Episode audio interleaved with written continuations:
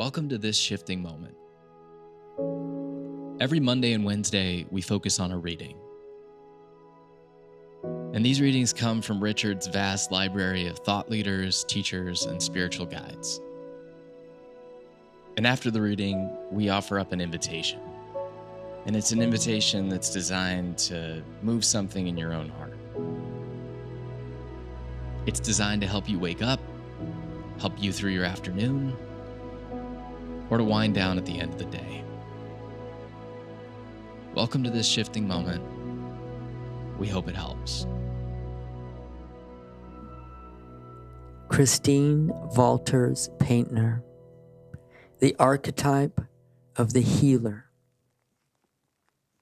The healer is the one who helps us to overcome inner divisions of body, mind, soul, heart, and spirit.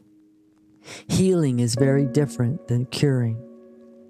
Even if an illness does not go away, the healer within us allows us to find some wisdom and grace in the experience and allows us to have some peace and to ease in the midst of unknowing and pain. Similarly, with emotional wounds, the healer is the one who welcomes the stranger and finds reconciliation, perhaps even gratitude for these parts of the self that have for so long vexed us. Healing is not so much about doing, but rather about a way of being that lies beyond all false divisions that we make in our lives. Healing often inspires radical life changes and brings about ways of being more in alignment with our true self and nature. The healer is not only present in the traditional practice of medicine or other healing arts such as herbalism, massage, energy work, and so forth. The healer also works through spiritual direction, psychotherapy, in any way that a person accesses this archetypal aspect of self to overcome inner divisions. The heart of healing work is transformation, transforming pain, wounds, self imposed limitations, grief, loss, and discovering within them a gift of grace. The process of healing takes time, a lifetime really.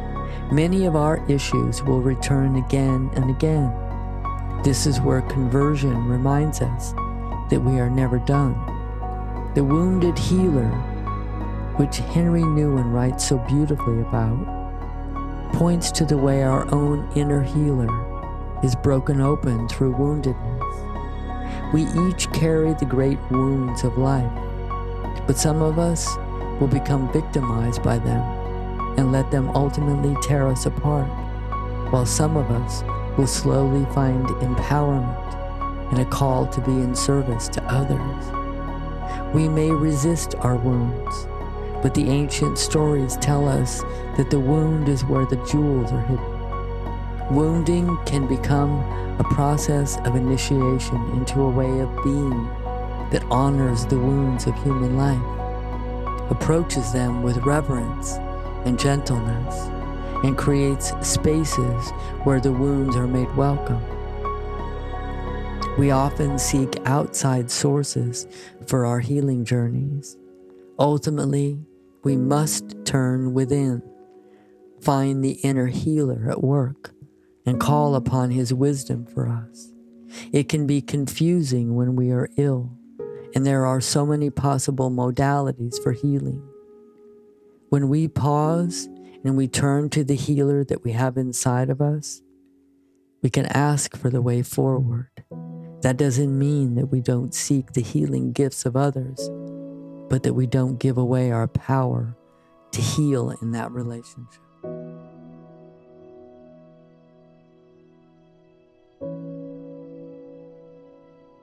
I think that reading is so powerful for the moment that we're in right now. And so I just invite you to take a deep breath and just reflect on the words that you just heard.